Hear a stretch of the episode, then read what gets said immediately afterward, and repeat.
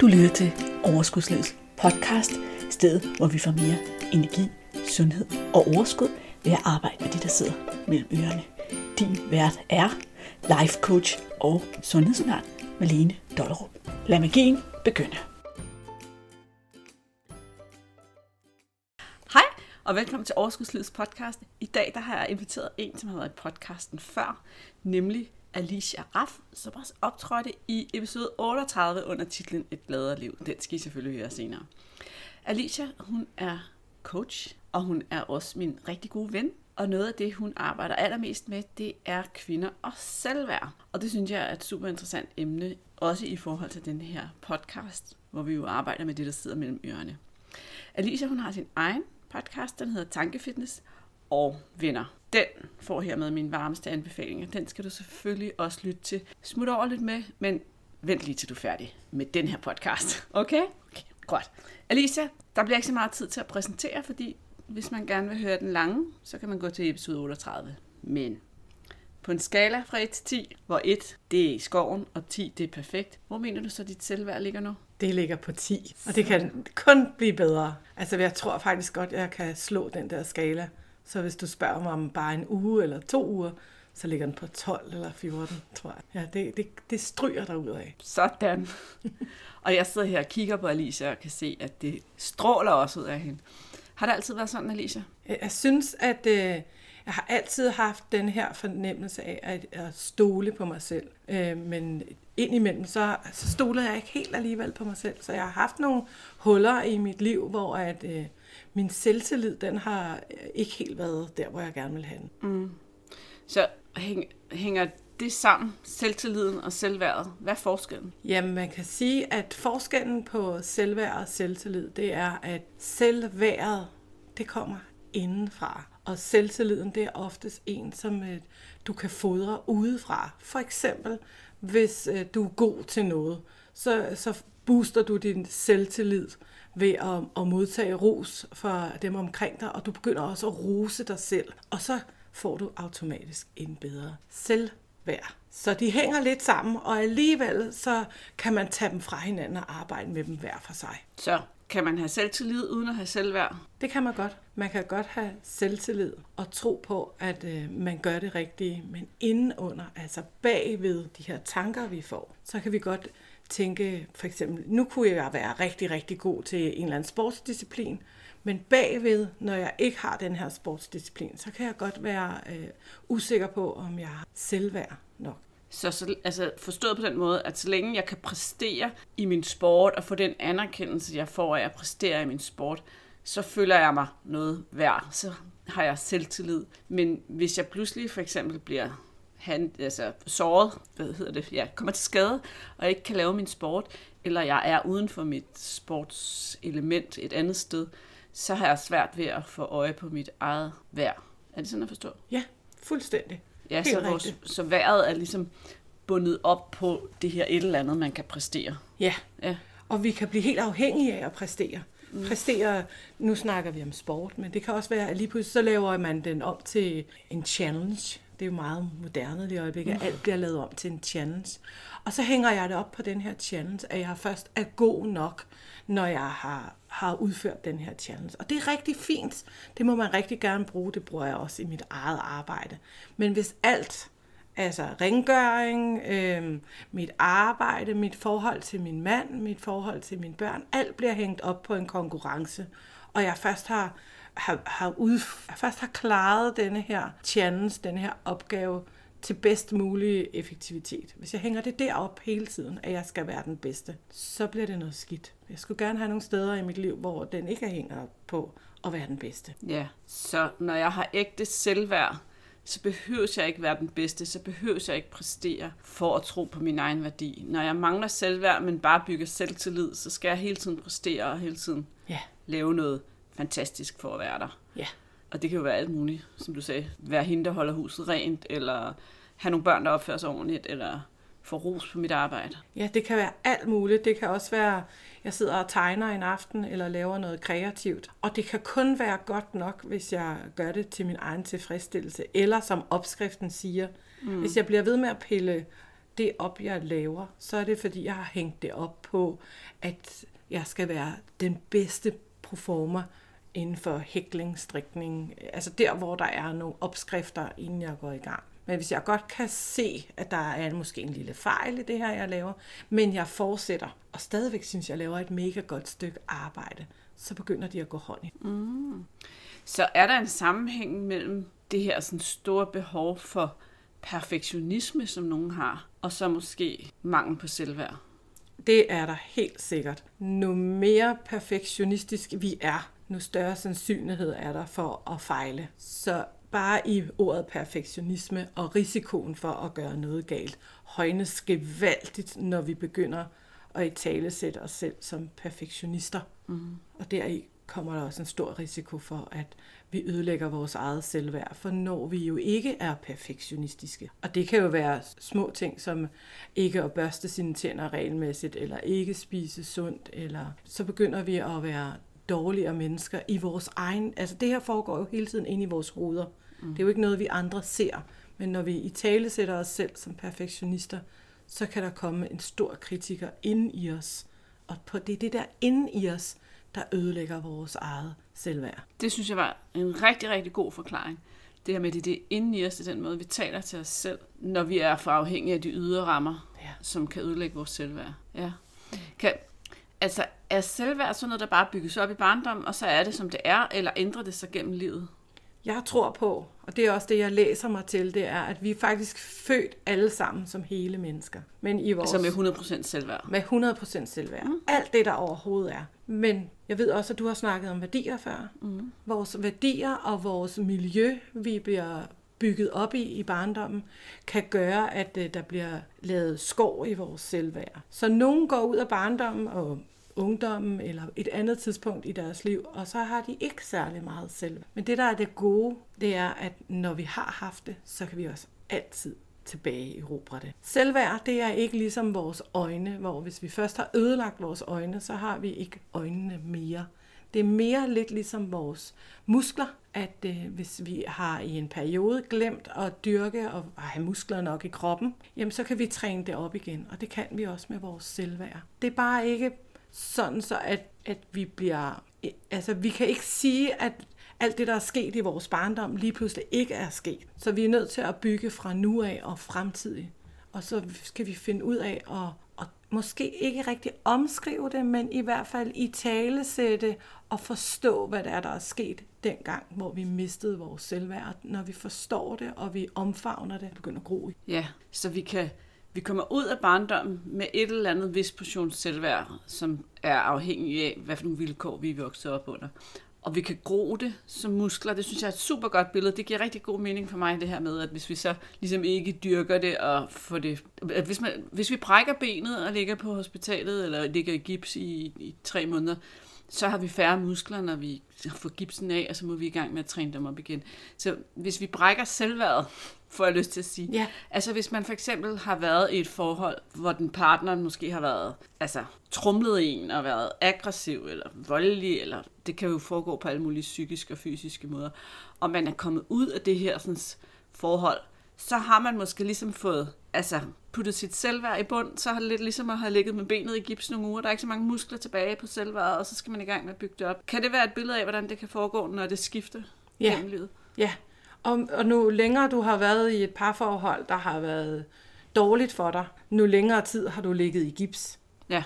Sådan så, at hvis, hvis jeg har ligget i gips i to år, nu fortalte mine børn lige, at de havde hørt, at der var en, der havde ligget i respirator i to år, og vågner midt i corona, fordi vi optager jo her midt i corona, og ved ingenting om, hvad der sker rundt i verden. Og det er lidt det samme, hvis du har ligget stille, og dine muskler ikke har været brugt i to år, så skal han jo selvfølgelig i gang med at lave meget mere optræning af sin krop, end en, der har haft sin arm eller sin tommelfinger i gips i seks uger. Mm. Så det er direkte proportional med, hvor længe du har ødelagt dit selvværd. Hvis det er helt ned fra 6 års alderen, så arbejder jeg lidt længere tid med mine klienter. Mm.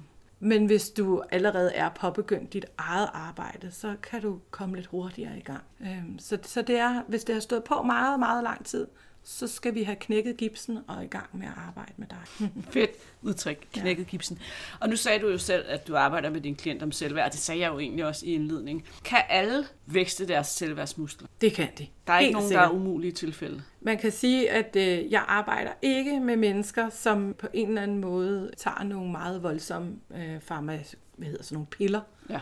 Dem hjælper jeg ikke, for jeg synes, at de skal ud af pillerne først. Ja, det er uden for dit fagfelt. Det er simpelthen sige, uden for mit fagfelt. De skal have hjælp et andet sted, og så kan de komme til mig senere. Men mm. alle jer andre jeg hjælper jeg.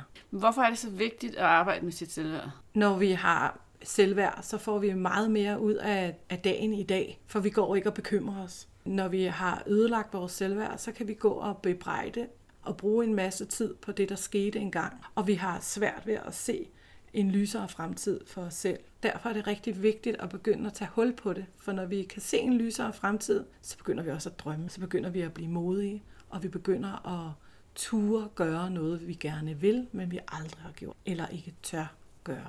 Ja, så det lave selvværd, det kan faktisk rigtig i høj grad fastholde os der, hvor vi er, og hvor det måske ikke er særlig fedt at være. Ja, altså jeg vil sige mere end fastholdelse. Vi bliver sådan stavnsbundet, hvis vi er ude i billedet, og lidt ligesom med gipsen. Ja. Altså vi kan bare slet ikke komme ud af det. Vi kan heller ikke se nogen løsninger. Vores kreativitet for nye løsninger, de forsvinder, nu, nu mindre vi har. Og vi, og vi tror ikke på, at, at verden vil os noget godt. Og det ja. vil den gerne. Så det er faktisk en situation, kan man sige, hvor det kan være rigtig godt at blive holdt lidt i hånden og få noget hjælp til at komme ud over kanten, hvis man har et lavt selvværd. Det går meget hurtigere, hvad man måske ikke lige sådan overvejer til at starte med sig.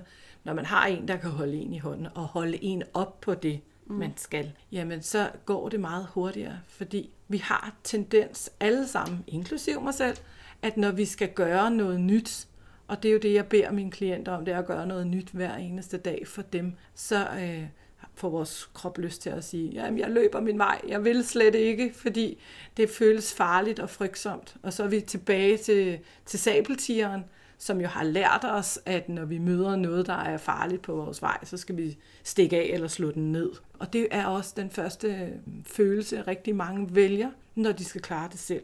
Så gør de ingenting, og så er de tilbage til der, hvor de var lige før. Så de går der med alle idéerne om, hvad de gerne vil, og de går og tænker, jeg burde også lave om på noget. Jeg bu- så jeg tænker, hvis man tænker, jeg kunne godt tænke mig det her ændret, jeg burde ændre det her, men aldrig rigtig få gjort noget ved det, så er det et tegn på, at man skal måske række ud og få noget hjælp til at gøre noget ved det. Er det? Det, altså, den med burde, det er en rigtig stor alarmklok. Men man kan også sige, en anden alarmklok kan være, at jeg har tænkt, at det sker altid for mig. Altså ordet altid, hvis det begynder at indgå rigtig tit i ens sætninger, at altid og aldrig hele tiden er der, at ej, altid når jeg gør sådan her, lad mig komme med et eksempel, altså, Ja, eksempler. Ja, jeg kan godt lide eksempler. Hvis jeg er derhjemme, og jeg tænker, nej, nu vil jeg gerne i gang med at arbejde med mit selvværd, og jeg er godt klar over, at det er jo meget sjældent, at man sidder i sin sofa og tænker, jeg skal da i gang med at arbejde med mit selvværd. Men det, det tænker jeg også, det gør man nok ikke. Det gør man ikke, nej. Man tænker mere, hvor kunne jeg godt tænke mig at gøre, ligesom øh, nabokonen. Hun har, hun har solgt hele huset, og nu skal hun ud og rejse mm. og, og prøve noget nyt. Og det kunne jeg også godt tænke mig. Og det har jeg faktisk tænkt på rigtig mange gange. Hver gang, at øh, min veninde, eller min nabo, eller en eller anden, jeg kender, gør de her drastiske ting, så tænker jeg, at det kunne jeg også godt tænke mig at gøre. Men så sker der altid det, og det er at fare tingen, at jeg gør ingenting. Fordi at, og det er jo der, hvor coachen så begynder at tænke, det er fordi, at jeg bliver bange. Mm. Og sabeltigeren står lige under mig, direkte ind i ansigtet, og, og så løber jeg. Mm. Jeg løber hen til det, som øh, jeg godt kan lide, og der, hvor jeg plejer at være. Og hvis du gør det rigtig mange gange, så vil jeg anbefale at finde en, der kan holde dig i hånden. En, der kan hjælpe dig igennem denne her udfordring. Så går du og drømmer om noget, og hver eneste gang du tænker, nu gør jeg det, i morgen gør jeg det, og så blev det i morgen igen, og du gjorde det ikke, så er det på tide at finde en, som kan hjælpe dig igennem. Ja, jeg sad og tænkte på dit eksempel, og så tænker jeg, at man sidder og tænker, ja, jeg kunne også godt tænke mig at gøre noget. Finde et nyt hjem, eller lave om på mit livssituation. Og så siger du, og så sker der altid det. Mm. Men kan der ikke også ske det, at man ligesom ser så mange forhindringer, så man tænker, nej, det kan ikke lade sig gøre for mig. Det kan der sagtens. Mm. Og når du så har fået øje på de her, at for dig sker der ofte forhindringer. Mm. Det kunne være, at du tænker, ej, det har jeg ikke råd til, eller det lyder også svært, eller hvordan kommer jeg derhen? Hvem skal hjælpe mig? Når du er der, og du hver gang finder ud af, at det er din strategi for at stikke af for opgaven, så er du allerede meget længere end nogle af dem, der starter hos mig. Fordi så har du fundet ud af, at du har en strategi mm. for at stikke af. Fordi det er igen en måde, hvorpå du stikker af for det, du allerhelst gerne. Ja, så nogle af de tegn på, at mangel på selvværd står i vejen for en, mm. det kan være, hvis man ofte bruger ordet burde, eller der kommer altid noget i vejen for eksempel, eller det sker aldrig for mig. For mig. Ja, så hvis man også ligesom hele tiden ser sig selv måske som sådan en uheldig, ulykkesfugl, der altid kan fortælle historier om alt det, der altid sker for en, så kunne det typisk også være et tegn på, at der var noget med selvværd. Det kunne der meget vel være. Det kunne også være, at du tænker, der sker aldrig noget positivt i mit liv. Mm. Og det er også et meget stort tegn på, at du er blevet rigtig god til at bruge en af dine muskler. Og det er, at du er blevet rigtig, rigtig god til at se på alt det, der ikke sker. Og du har glemt at fokusere på alt solskinsværet, alt det gode i det, der sker i dit liv. Så er du også i gang med at, at tale dårligt om dig selv, altså inde i hovedet. Det er jo aldrig noget, der kommer ud. Det er jo ret ja. vigtigt, og ja. det er altid noget, der foregår inde i vores hoved. Så når vi taler om os selv, om at der aldrig sker noget godt i mit liv, og det sker altid over hos de andre. Det er altid dårligt vejr, der hvor du bor. Eller jeg kunne godt tænke mig et arbejde, men nu gik det igen til en anden, så jeg får nok aldrig et arbejde. Når vi er ude i de her ting, der aldrig sker noget positivt for os, så er det også på tide, hvad jeg vil sige, at finde en, som kan hjælpe dig med at finde det positive i dit liv, finde de, de positive tanker, fordi vores positive tanker bygger også vores selvværd. Ja, det giver selvfølgelig god mening. Jeg havde faktisk på et tidspunkt en klient, som sagde til mig en dag, det er gået op for mig, at mit værd jo ikke afhænger af de ydre omstændigheder, hvad der sker for mig. Og det synes jeg var sådan, det var lige netop det, du sagde her. Jamen, går jeg til en jobsamtale, og det er ikke mig, der får jobbet, så har det ikke noget med mit værd at gøre. Og hvis vi hele tiden binder vores værd op på, at vi får jobbet, og at det er solskin, når vi tager på sommerferie, og at alt muligt fjollet, eller nu sagde jeg fjollet, det føles jo utrolig alvorligt, når man står i det. Men når vi hele tiden sådan bliver nedtrykte af, at ting sker for os eller imod os, så er det typisk et tegn på, at selvværdet kunne godt bruge en opgradering. Ja, Ja. Altså gå op i en volume 4, i stedet for at være på en volume 2. Det vil hjælpe selvværdet rigtig, rigtig meget. Mm. Og nu talte jeg jo lidt om det her med at, at tænke positivt. Og det kan hjælpe os rigtig, rigtig meget. Men det kan også hjælpe os at begynde at fokusere på nogle af de ydre omstændigheder af de positive ting. Mm. Så hvis vi har svært ved at få vores hjerne til at hjælpe os med at tænke, mm, her dufter dejligt af appelsiner, fordi det gør der lige her, hvor vi sidder. Men jeg tænker, ad, uh, jeg kan ikke lide den her appelsin. Så er det en rigtig god øvelse at begynde at kigge rundt, og så er vi ude i vores ydre omstændigheder og øve os i at finde alt det positive. For ligegyldigt hvad du kigger på, så er der noget positivt i den ting, du ser. Når du lander i 6 ud af 10 gange, der kan du ikke se noget positivt i det, du kigger på, så vil jeg også anbefale dig at finde en, der kunne hjælpe dig videre. For det skulle gerne være 6 ud af 10 gange, hvor du finder det positive i alt det, du ser. For så er din hjerne vejret til at finde det positive. Og nu mere du begynder at finde det på det ydre plan, hvis det er det, der er det nemmeste for dig, nu nemmere vil det også begynde at være i det i dit hoved. For så begynder du at, at tage den måde at tænke på ind for. Ja, jeg elsker det. Mm. Det er super godt, Alice. Og så tænker, Først, jeg vil lige øve mig. Er I klar? Mm. Alicia og jeg, vi er taget sommerhus for at arbejde nogle dage. Og det er et dejligt sommerhus, der ligger tæt på stranden. Så det ville jo være dejligt, hvis solen skinnede. Men det gør den ikke. Udenfor der stormer det, og det regner. Og det er helt fantastisk. For Alicia og jeg, vi kan sidde herinde og arbejde, og vi har ild i pejsen, og vi har te i koppen, og vi har masser at snakke om. Så det gør slet ikke noget, det regner, for det har givet sin undskyldning for at bare blive herinde og hygge og arbejde. Det var mig, der øvede mig i at se det positive i situationen. Og så kunne jeg rigtig godt lide det der, du sagde med, at når vi øver os i at se det positive i det ydre, så bliver vi bedre til at se det positive i det indre. Fordi det er jo det, jeg også oplever tit, at også mine klienter, ikke? hos mig handler det jo tit om et eller andet med mad og vægt og sådan noget og sundhed. Og så det her med at sige, nu vil jeg gerne holde op med at spise slik om aftenen, og så går der en uge, og så snakker vi sammen, og så, så, så har vi en eller anden samtale, hvor jeg så hører det der, at jeg kom til at spise slik både fredag og, og tirsdag eller sådan noget. Ikke? Og, og det her med at kunne sige, hey, du spiser slik hver aften, nu er der fem ud af syv dage, du ikke kan spise slik. Skal vi ikke fejre det? Skal vi ikke se det positive? Det er det der med at kigge efter det positive og sige, jeg gør det godt. Det fik jeg bare sådan lyst til at give et ja. eksempel på over fra min banehalvdel. Men jeg elsker den der. Når vi øver os i det ydre, så bliver vi bedre til at gøre det i det indre.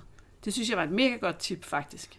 Ja, og jeg sidder jo her og kigger på dig, Malene, lige nu, og jeg kan jo ligefrem se det på din krop, hvordan den bevæger sig positivt. Din øh, mundvide vender opad, og jeg tror også, at lytterne kunne høre, at Malene hun grinede lidt undervejs på den her måde i, at, at vi får en lettere tale. For nu vil jeg give den anden version af, hvad Malene kunne have sagt. Hvis nu det var, at Malene havde fokuseret på alt det dårlige, fordi det er også sådan, at i nat, der har vi begge to grinet lidt af, at det har blæst rigtig, rigtig meget. Vi har ikke sovet hele natten, sådan en fuld søvn, fordi det har blæst rigtig meget. Vi har været oppe og set gade om huset stadigvæk står. Og jeg har overvejet at tænke, sikke et lorte vejr. Og gad vide, om, om det overhovedet bliver hyggeligt at være sammen. Og gud, hvor er her skide koldt. Og jeg fryser, og det er der overhovedet ikke spor morsomt. Og nu kan vi ikke gå ned til stranden. Og det er der jo bare meget mindre energi i, end den version, som Malene hun gav. Så jeg ynder også at være over i Malenes hjerne lige nu og tænke, nej, hvor er det fedt. Jeg åbner lige op her. hvor er det fedt. Jeg har for første gang i meget, meget lang tid siddet med, med dyne i sofaen, og vi har siddet og smågrinet i to timer, inden vi gik i gang her, og givet mig selv den gave at sige, ej, hvor er det godt at være her. Og senere så kan jeg give den fuld skrald på arbejdet igen. Men nu det... afslører du os. Vi har lige så sagt, at vi tager på arbejdsturen, og vi bare sidder dognet. det pinligt, men det er også dejligt. Ja.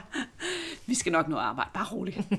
Godt. Super. Det var fedt, altså den der med at, at, at vente den om, og så tage virkelig den negative udgave, så man kan se den der forskel på, hvad er det for nogle briller, vi har på. Du har jo egentlig allerede sådan sagt nogle tegn, det her med, hvis man har meget med, det sker altid for mig, eller aldrig for mig, eller man hele tiden kan sige burde, så kunne det være et tegn på, at selvværdet ikke havde det så godt, og godt bruge at blive trænet selvværdsmusklen. Er der andre sådan typiske tegn i ens liv på, at det kunne være en idé at arbejde lidt med sin selvværdsmuskel? Altså noget af det, som jeg hører rigtig tit, det er, at åh, jeg synes også, at jeg måske er blevet sådan lidt kedelig. Okay. Jeg synes ikke, jeg har noget at bidrage med, når jeg så er sammen med andre. Og det, der sker undervejs, det er rent faktisk, at ansigtsmusklen, imens du træner det, bliver anderledes, eller ansigtsstrukturen bliver anderledes. Fordi når vi griner lidt mere, det kan jeg også se på dig, Malene, så får vi jo lidt røde kinder. Det kan vores omgivelser rigtig godt lide. Så får vi noget mere opmærksomhed.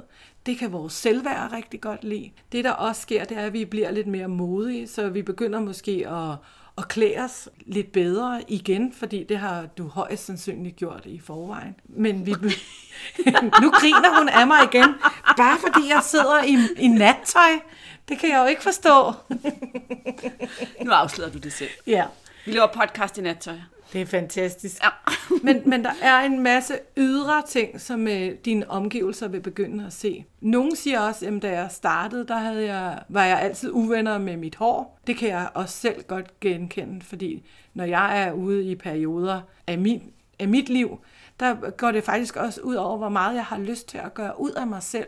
Så når jeg ikke rigtig tror på mig selv, så bliver jeg også ret meget loose med at, at tage mig af mig selv. Og når jeg så får det godt igen, så får jeg lyst til at tage nogle stramme jeans på, og måske en højhælet sko, og jeg begynder at bruge lidt mere makeup, så min omgivelser rent faktisk kan se, at meget synligt, at jeg har det bedre. Så det var sådan lidt om, hvad man ser på det ydre.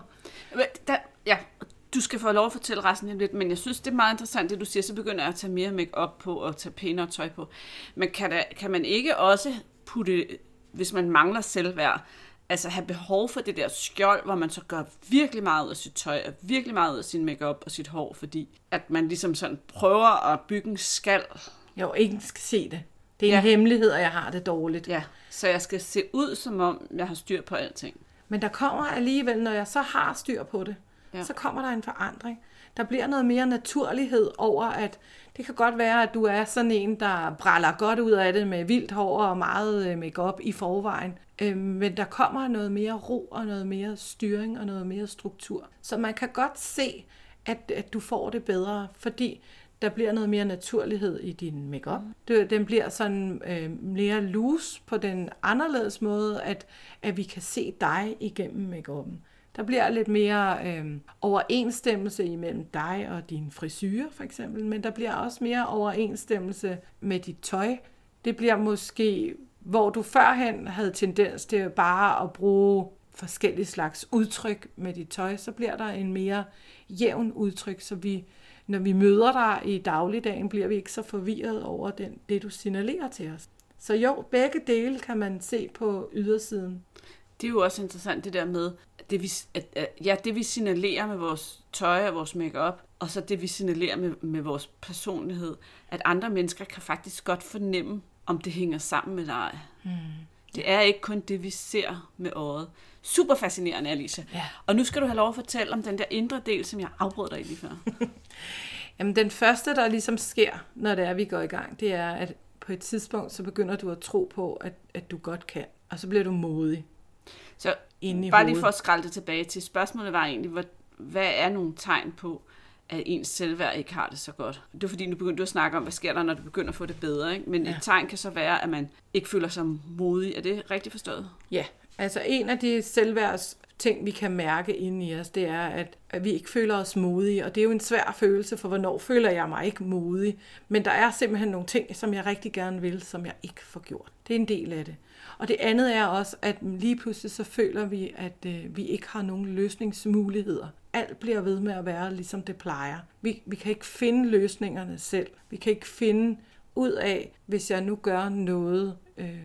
Du vil for eksempel rigtig, rigtig gerne ændre noget i dit liv, og du ved godt, at det er godt for dig.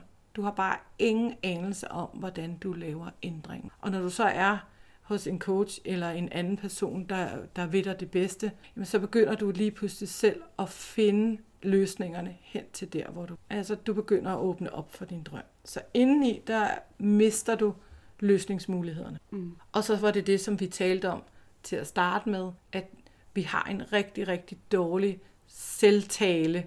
Altså, vi taler ikke særlig pænt til os selv ind i hovedet. Vi, vi, vi fejlfinder på det værste. Vi fejlfinder på alt det, vi ikke kan. Og når vi gør det hele tiden, så er det simpelthen en nedadrettet spiral.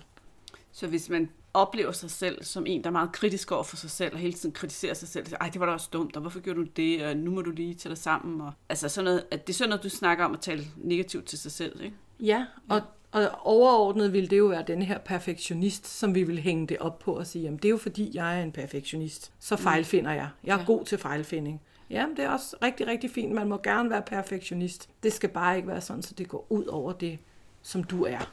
Har du selv været på et tidspunkt i dit liv god til fejlfinding på en måde, hvor det være et problem for dig, og har ændret det? Hvis vi sådan lige skal høre en personlig historie måske. Ja, jamen det har jeg, fordi jeg øh, har før jeg blev coach, der var jeg værkfører, og øh, der er det vigtigste for mig, det var at også sikre mig, at de produkter, vi leverede, de var uden fejl. Så der brugte jeg jo den her del af mig i at finde fejlene og, og hjælpe videre med at finde fejlene. Men når jeg, man så tager den del med hjem fra arbejdet og tænker, Nå, men der er jo også fejl herhjemme, jeg skal have rettet på. Og hvis det så går ud over en selv, og det gjorde det for mit vedkommende, så gik det ud over mig selv. Og så tænkte jeg, Nå, men så kan jeg jo rette på de her fejl, øh, for så bliver jeg perfekt. Det prøvede jeg rigtig, rigtig længe at tænke, Nå, men så retter jeg. Folk kan måske bedre lide mig, hvis jeg har det her slags tøj på. Eller jeg er måske mere mig, hvis jeg har et jakkesæt på. Det fandt jeg så ud af, det var jeg ikke. Men jeg har faktisk øh, gået i jakkesæt i flere år på mit arbejde. Og øh, nu tabte Malene fuldstændig kæben.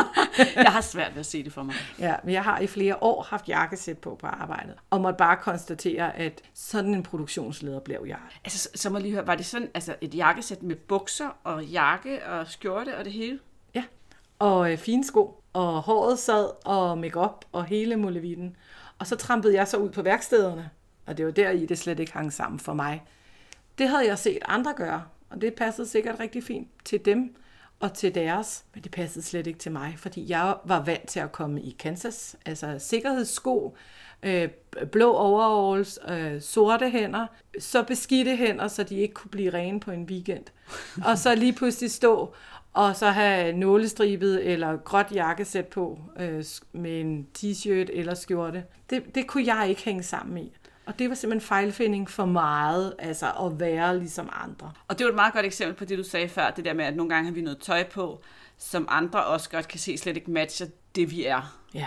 Ja, fedt. Super godt eksempel. At jeg sidder sådan og tænker, fordi det synes jeg nogle gange er interessant, når man snakker om de her ting også. Kæmper mænd og kvinder lige meget med dårlig som, altså selvværd? Eller er der et køn, som kæmper mere med det? Og når mænd og kvinder har dårlig selvværd, kommer det så på til udtryk på samme måde, eller er det ikke kønsspecifikt? Ja, min fulde overbevisning er, men der er desværre ikke nogen øh, dokumentation for det, det er, at vi alle sammen kæmper lige meget med vores selvværd. Men vi er jo forskellige. Ligegyldigt hvor meget 70'er og 80'er hippier vi er, så er vi i bund og grund meget forskellige. Men vi har forskellige opvækst, og så er vi tilbage igen til vores opvækst. Mm. Fordi vi får forskellige reaktionsmønstre. Vi lærer, hvordan vi skal være for at, at være den rigtige. Og der er vi meget forskellige. Kvinder, de kan måske have lært, at øh, det er godt at give udtryk for, når jeg føler mig stødt og ked af det. Og på den måde have lettere ved at græde. Og, og mænd vil gerne være sådan nogen, der forsørger os og vise, at de har styr på det hele. Så de græder nok mere i smug. Og så har de fundet ud af, at hvis de laver den der, oh den der, den kan jeg bare rigtig godt selv klare, ikke? Så, øh, så har de fået den rystet af sig hvor vi måske ryster den af os på en anden måde. Så ja, vores øh, selvværd er forskelligt, men vi bruger det også forskelligt. Så det kommer også til udtryk hos mændene ved sådan at pusse sig op eller være lidt aggressive, hvor kvinderne typisk bliver lidt mere sårbare eller tilbagetrukne. Ja. Bortset fra, hvis man skal være ægte sårbar, så skal man have selvværd i orden, skal man ikke? Det skal man. Helt sikkert. Tænker jeg. Men hvis man ikke er i et trygt forum og skal være sårbar, øh, så skal man have selvværdet i orden. Mm. Men man kan godt være ægte sårbar i et forum, hvor man føler sig tryg og ikke har noget selvværd. Det gør mine klienter. De er meget sårbare, når de sidder hos mig. Ja. Ja. Og der Fordi føler de sig trygge. trygge. Ja, ja, ja. Men der, hvor vi også kommer til, til kors som kvinder, og der, hvor vi er forskellige, det er, at på et eller andet tidspunkt, så har vi lært en mekanisme i det her perfekte. Mm. I at skal være perfekte. Og den har mændene ikke på samme måde helt taget til sig. Mm. Og deri, der får vi altså et stort udfald i vores selvværd. Og det er der, tror jeg, at forskellen er hos os. Det er, at vi vil gerne være perfekte. Vi vil gerne være den bedste i klassen. Vi vil gerne overgå mændene. Vi vil gerne vise dem, at vi er et lige så dygtigt og stærkt øh, køn, som mændene er. Vi vil ikke føle os undertrykte. Og deri er der altså kommet en trumf, der hedder perfektionisme. Mm. Og den ødelægger vores selvværd, når vi har hængt det op på alle de andre ting. Ja. Og deri så ser vi, at det er kvinder, som arbejder mest med deres selvværd. Ja. Og mændene arbejder med deres præstation, og det er den vej rundt at vi også får dem hjulpet med deres selvværd. De ved det bare ikke. ja, så, så præstationerne, som giver noget selvtillid, bygger også på selvværdsmusklen. Det gør den, fordi så kan man få lov til at snakke med dem om ja. og det her med at præstere, og hvad det er, de bygger det op på. Men hvis vi skal kode det helt ned, så, kan, så er det vel ligesom, at, at selvværdet er noget, der kommer indenfra. Det er en grundlæggende tro på, at jeg har værdi, uanset hvad der sker omkring mig, og uanset hvad mine handlinger ender ud i. Og selvtilliden bygger på ting udefra, hvor jeg sådan får anerkendelse udefra, at jeg kan se nogle resultater, fordi jeg handler på en bestemt måde. Så enten så får jeg resultater og kan give mig selv anerkendelse udefra, eller også får jeg det af nogle andre. Ja. Er det ikke rigtigt? Jo. Bare sådan for at kode helt ned kode til helt ned. selvværd, selvtillid. Ja. Og perfektionisme vil vi rigtig gerne have skruet ned for. Ja, ja. Ja, og der skal man jo bare passe på, fordi når Lisa hun sidder og siger, at vi skal skrue ned for perfektionismen, så, så inde i nogens hoved, så tror jeg godt, det kan blive til, skal vi så bare tjuske? og der er jo ret langt fra perfektionisme til tjuske. Så det her, der, der skal vi måske ud i noget, der er mere balance. Ja, det tænker jeg også. Altså vægtskålene skal være øh, ligeligt fordelt igen her. Ja. At hvis perfektionismen tager overhånd. Altså for mit liv, der kan jeg huske, at jeg har tvillinger, Og da tvillingerne de var helt små, så gik jeg i mødergruppe. Det tænker jeg rigtig mange har prøvet. Mm. Og der var nogle af de andre mødre, deres hjem, de var sådan klinisk rene. Og det kunne de også nå. Jeg var jo nødt til at sige til mig selv, jamen jeg vil gerne have nogle børn, der fik mad hver eneste dag.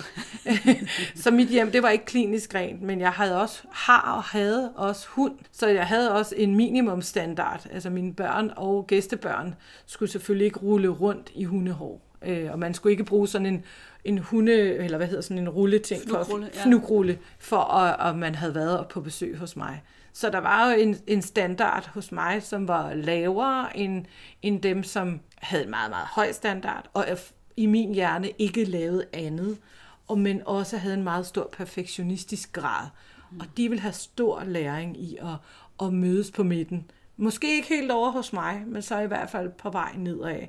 Øh, Og give lidt slip på det her perfekte hjem. Ja, også fordi, tænker jeg netop det her, min hjerne spinner jo derude, når hun sidder og fortæller historier, men det er vist vant til, ikke?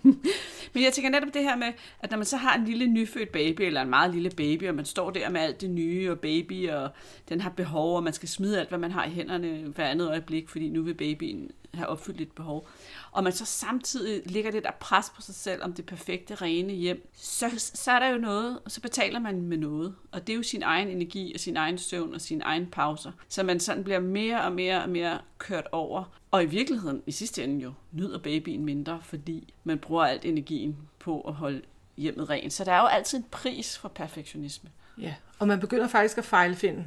Mm. Det er det, der er det aller værste. Når Ja. vi så bliver presset, vi ikke har nok søvn, vi ikke øh, får taget de her pauser, vi ikke får set det positive i vores liv og baby, jamen så sker der det, at vi begynder at finde alle fejlene. Vi begynder at se den ene fnuk, der landede, eller nu har manden igen ikke tørt bordene af, eller alle de her fejlfindingsmuligheder, i stedet for, hvis vi vender lidt tilbage, at 6 ud af 10 ting, du kigger på hele tiden, der skal du kunne fortælle en positiv historie. Og det mister vi simpelthen, når vi bliver så trætte, og vi bliver så udkørte, så mister vi alle de positive tanker. Fed pointe, og jeg er sikker på, at I kan godt overføre den, alle jer, der sidder og lytter og er ud over babystadiet, kan overføre den på alt muligt andet, ikke? Jo.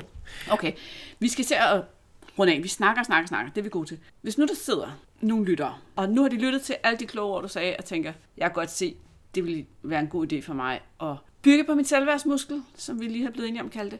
Har du så et godt tip til noget, man kan gå ud og gøre her og nu, for at træne den muskel? Altså, den ene er den her med at gå ud og se positive historier, Ja. som vi har snakket om. Mm. Den anden er også at få nok søvn. Den er meget, meget vigtig. Hvis du i dag er en af dem, som sover rigtig, rigtig skidt af en eller anden årsag, så begynd at finde løsninger for at få sovet noget bedre. Fordi når du begynder at komme over på overskudsdelen, så begynder det også at være meget nemmere at finde løsninger. Så det var den ene.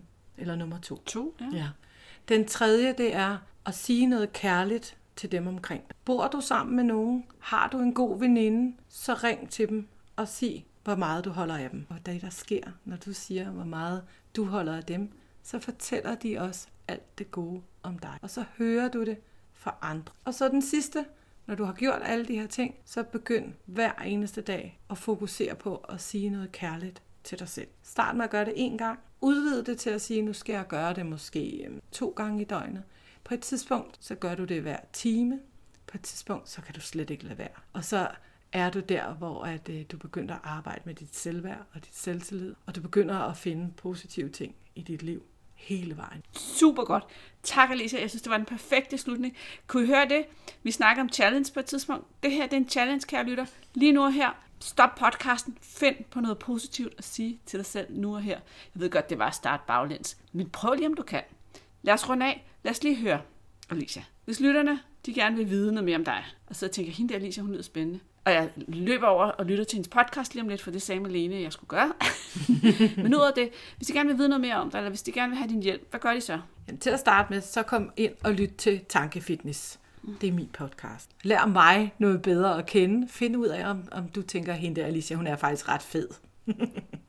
så vil jeg elske at hjælpe dig videre. Så finder du øh, min hjemmeside, den hedder RAF Coaching, og der kan du booke en afklaringssamtale. Jeg vil elske at tale med dig for free, at øh, give dig muligheder og løsninger til, til dit selvværd. Ja, har du ikke også en gruppe, du vil invitere os ind i? Nå jo. En Facebook-gruppe. en Facebook-gruppe.